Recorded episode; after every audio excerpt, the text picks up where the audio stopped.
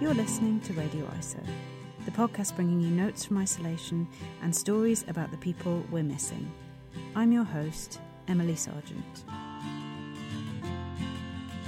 Today I spoke to Jan, who, after initially cancelling her wedding because of the pandemic, decided to get married to her fiancé in the hospital where they work.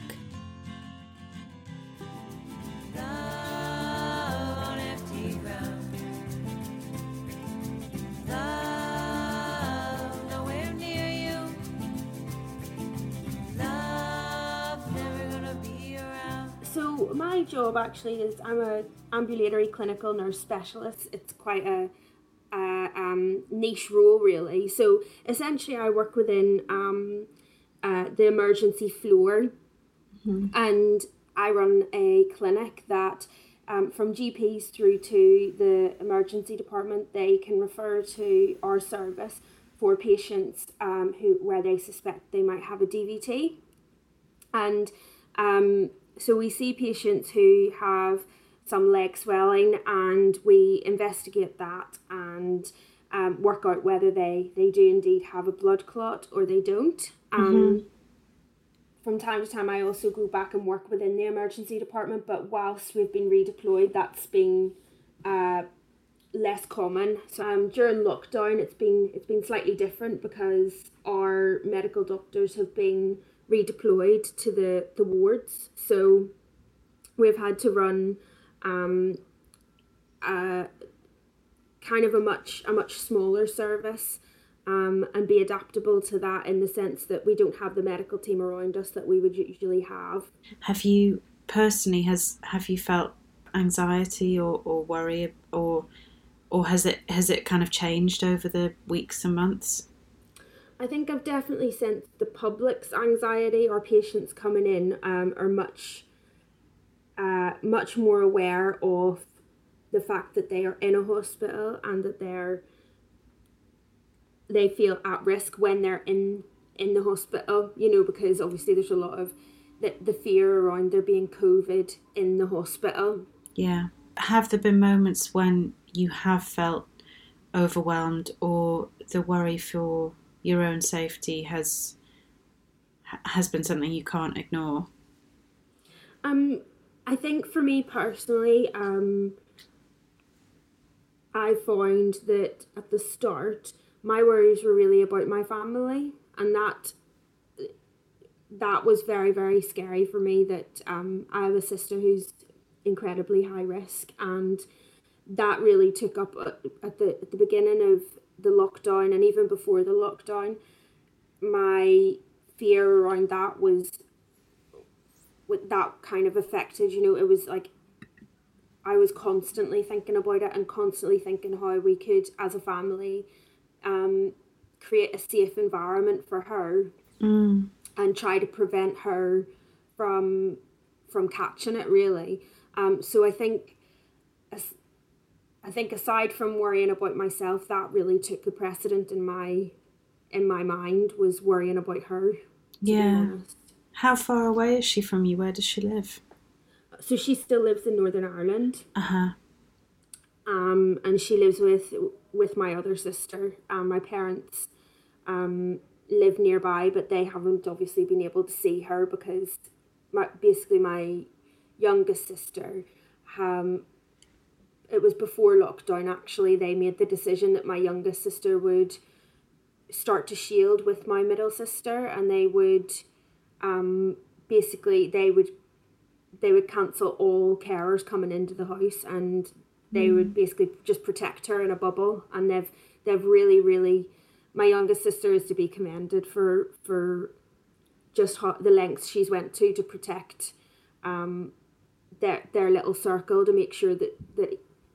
that my middle sister can be safe. It's been, it's been um, really, really, um,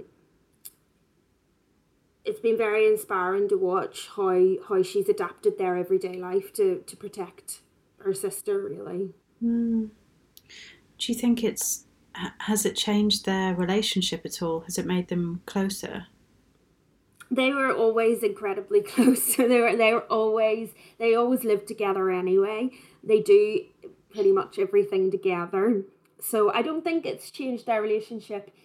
Um, I don't think they could be any closer, to be honest. They literally, they do, you know, they live and breathe the same hobbies, and they just are really, like, very good companions to each other. Um, but I think it's definitely, it's changed my families. I think my parents and me, um, it has, we've always appreciated everything that my younger sister has done, but I think it's it's she she's really to be commended, like, by by me and my parents, for how much how much time and thought and effort she puts into their everyday tasks. And mm. it's, if anything, it's it's made me and my parents, we've always appreciated her, but um we've really really you know it's become apparent that that she's really the like the gatekeeper at the minute, and she's she's amazing, to be honest, at, at, for everything she's doing. That must feel like, uh, obviously still a huge worry for you, but to know that your middle sister is in such responsible, caring hands, that must feel reassuring to a point. Yeah, it is. It's very reassuring. Um, and I think because my youngest sister is so, she's very, very aware, and even before lockdown had actually, we were already, so Sarah was already shielding, and um, my youngest sister had to take their, their dog to the vet, and she asked me for a whole breakdown of how she could make sure she decontaminated herself coming back into the house. And it was mm. just the thought that went went into that, and the realisation that she she treated this like it was, you know, she treated it like it was her, like like a job, like she, more than a job. So I think um I think she she deserves a big holiday after this. So she does.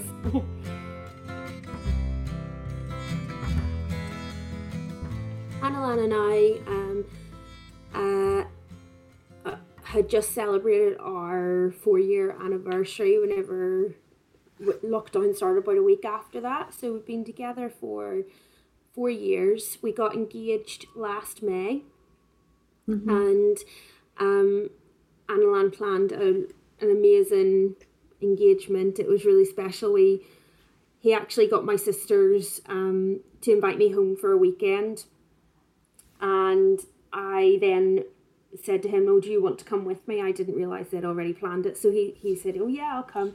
And then he told me, so he, my sister told me, oh, we've got a, a show to go to on the Friday, so bring a nice outfit. So that was grand. We got home and Anilan said, oh, will we go for a drive to, I have a favourite museum back home in mm. Northern Ireland. It's called the Ulster Folk and Transport Museum.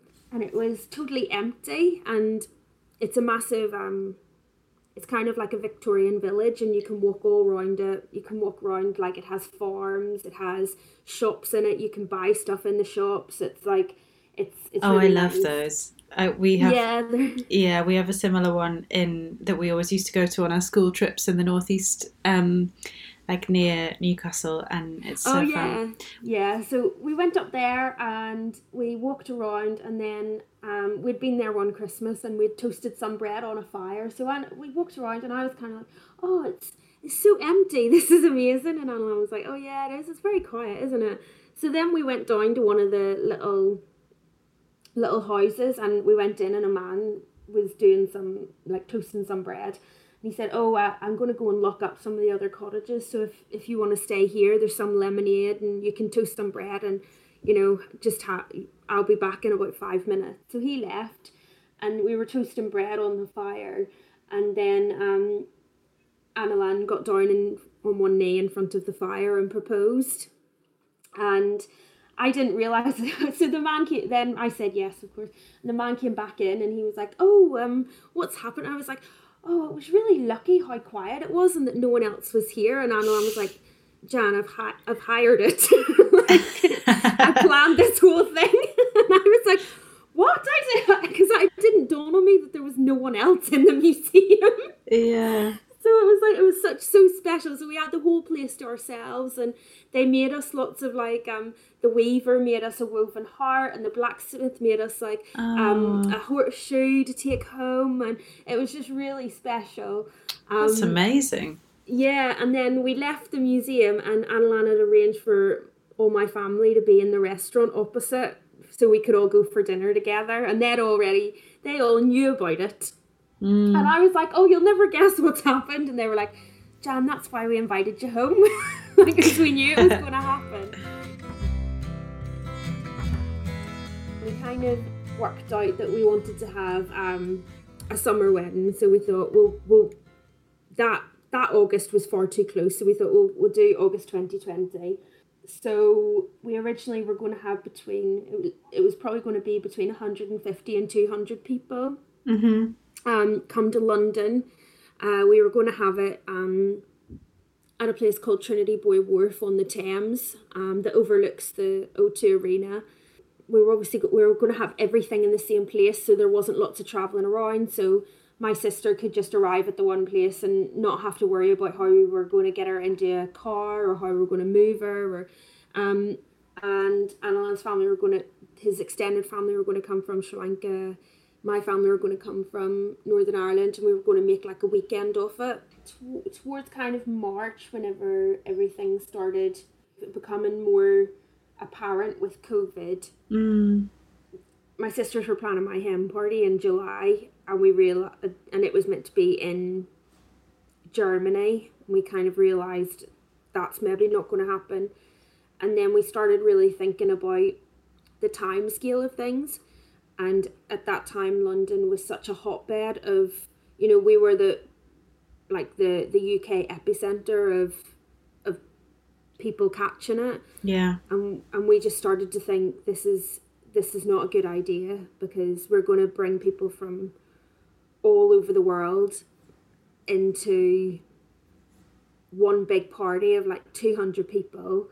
Um, and at weddings, you know, everyone's hugging, everyone's dancing together, everyone's, yeah. you're so close. It's not like you're going to watch a show and you can kind of space out and not touch each other. You're going to, you know, you want to be able to, to, to shake hands with your guests and hug your guests. It was a risk that we just weren't, we weren't going to be able to take. Then we started to think, you know, well, if we're not going to have a big wedding, do we, what what do we do? Because we still wanted to get married. So we decided to talk to the chaplaincy team at work. This is at the hospital? Yeah. Mm-hmm. So we, we approached them, and they said that they said weddings are kind of off the table at the minute, but, you know, and then they asked us, well, you know, well, why do you want to do it? And we explained that um, for us, we we really wanted to get married whilst our families were able, even if even if it was only to watch on a screen. We wanted every member of our immediate family to be able to be healthy and enjoy it and see it. Then they they kind of asked the right people and got the right permissions and made sure that we could do it in the safest way possible. Mm-hmm. And it was them that really that, that really bent over backwards to make it to make it happen for us. It was kind of, because it was in the middle of lockdown, we were excited, but we didn't want to get too excited in case something happened. So it, right up until literally the day off the wedding, we were so worried that one of us would spike a temperature, because as the minute that happened, we had to call the whole thing off. So there was only me, one other nurse, and one other volunteer, mm-hmm. and Anilan. But you were very conscious that if any if any one of those people started to feel unwell, then there was really no backup. So on the morning of the wedding, I was kind of like, I was vacuuming the living room to make sure that when we came back, it was nice and tidy, because we weren't going, you know, we were just coming home to our flat. I, and I'm a bit of a, I'm like, I, I wanted it to look nice when we got back. Anilan was like the calm, collected one. And I was, I was there like, oh, I can't get my eyelashes on, my eyelashes on. And he was, he was just like kind of being, he was being like a bridesmaid.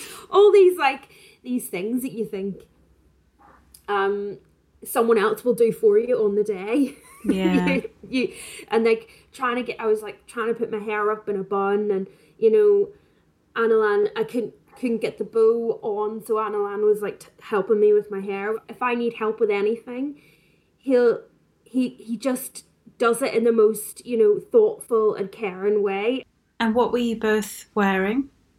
I couldn't travel in my dress, so uh, I just was wearing um, jeans and like a white shirt, but Anilan travelled in, in his suit, so he had arrived, and I once I got to the hospital I had to get changed into my dress. We got black and white scrubs to wear after to wear afterwards um, because we we had to travel home, and the only way we could travel home was to cycle together. So I couldn't cycle in my dress. So we wore black and white scrubs after the after the ceremony, so we did. How did it feel when you had that moment of getting into the chapel and you saw him there? Oh, it was I felt I felt really relieved, because it was kind of like, up until that moment, you're so worried that something's, I suppose it's like anybody's wedding, right up until that moment you're worried that something's going to go wrong. I was walking up the aisle by myself, so having, whenever I got to the, the altar and um we got we were like holding hands and everything, it was the first time that I'd put on my dress and I was able to kind of hold someone's hand and give them a hug. I think whenever we were saying our vows, um, it just felt very, it just felt like we were the only two people, you know, it felt like we were making a real promise to each other. I think because there wasn't anyone else there, it felt even more sincere. It was strange because you looked around and you could, you know, you, you didn't see your family there, but we knew they were watching, so... So that was that was reassuring. Has it made you think about potentially twenty years down the line telling your children or grandchildren that you got married in these circumstances? Do you think it will feel surreal to look back on it? Yeah, definitely. I think it's one of those things that I think it changes what you I think COVID has changed the way people think about going about day-to-day business, but I think for us it I think for a lot of couples it's changed what they think a wedding should be about, and it definitely did for us, because I think, you know, when we have children, when we have grandchildren, I think it'll really, whenever they're, because it, it'll be that we were the exact same, we were planning a wedding, and you know, people have expectations, and it's, you know, oh, you have to have this and you have to have that, and you really can't do it. You, oh, you know, you need to have a big cake and you need to buy it from here. You know, there's all these things that people mm. think you need for a wedding, and actually you really don't need any of it. You need the two people, and you need someone who can legally marry you. Mm. And that's really, as long as your family can witness it and they're safe, then that's really all you need. My youngest sister Eva is, she's incredibly funny and very lighthearted, very jovial. She's always, you know, she makes everybody laugh. She's very, very entertaining. And then my middle sister is the more serious one, so she's the one that you can talk to whenever you need advice, or if you're having a bad day, she's very supportive. She's always very level-headed. She's always very aware of kind of um, cultural and and like human rights and, you know, things that are happening in the world. Mm. So she's um she's really she's a really good person to talk to if you're kind of doubting whether you did the right thing, or if you're kind of thinking, oh, is that the right, the, it should, did I handle that right? She's very reassuring, mm-hmm. but she's also, she'll also tell you when you're wrong. So, and that's a, that's better, because it means you know that if you've done something wrong, she's yeah. not going to, she, she's going to tell you. Um, and I think, yeah, they're, they're both spending time with them is probably, it's that's like my favourite thing to do. We were all going to stay in the same room the night before. We had so many plans around, you know, obviously the day was about me and Anilan, but I think having your having your best friends there, mm. um, just to be there in person and to, to kind of celebrate with you afterwards would have been would have been lovely. I think when I see them in person, I always know I'm gonna I'm I'm probably gonna laugh until I cry at some point. They like they just make me laugh so much. So I always know if I, whenever I meet up with them, I'm gonna I'm I'm gonna have like a hilarious adventure every single time, um, without a doubt. What do you think that would have added to the day for you if if they could have been there? I think for my for my middle sister, we we. were told when she was quite young she might not she would probably not make it past her teenage years. Mm. So I think I think her being able to be there was was very much like, when we were planning the wedding, it was like a realization of how lucky we were that, you know, me, my mum, my dad and my two sisters had all arrived at the day when when I was getting married, and they were able to be there. It was, we realised that we were truly blessed that she was still with us. It would have it would have been really special for them to be there, because I think we never expected that that would be the scenario. So it it would have been really wonderful. Do you think they felt sad to not be there? I think whatever reservations or sadness they had, they were incredibly selfless, and they have they've not dwelled on that um, in like in my company, because they know that that would. I obviously do have those. There's those twinges of sadness, but I think the most important thing is to like look forward and think how lucky we all are. Um, mm-hmm. And I think they've they've been really, really conscientious around not making me feel guilty about the decision we made to, to go ahead with the wedding now. Up until now, obviously our, our wedding is the best day of our lives, but I think I think the day when we can all be together will probably, in a different way, surpass our the our our original wedding, because I think everybody is like, you know, everybody hopes that their wedding day they'll they'll be able to see their their families happy for them. Um, so I think that that will be the, like the cherry on top of the cake. For us to see them enjoy the day, that would be a really wonderful. Is there anything that you would say to Anilan? I'm sure you've said everything to him, but anything about the day that made it special for you?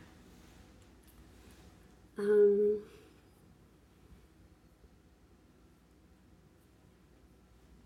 I'd probably say thank you for being such a calm and caring and understanding person, and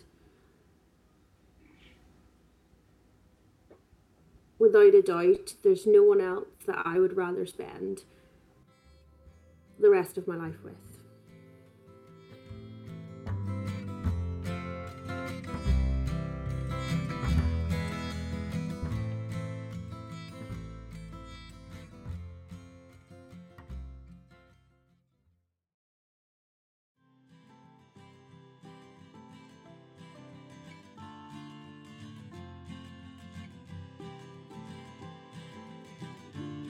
If you'd like to tell us about someone you're missing, we'd love to hear from you. Get in touch at radio iso podcast at gmail dot com or on Instagram at radio iso pod.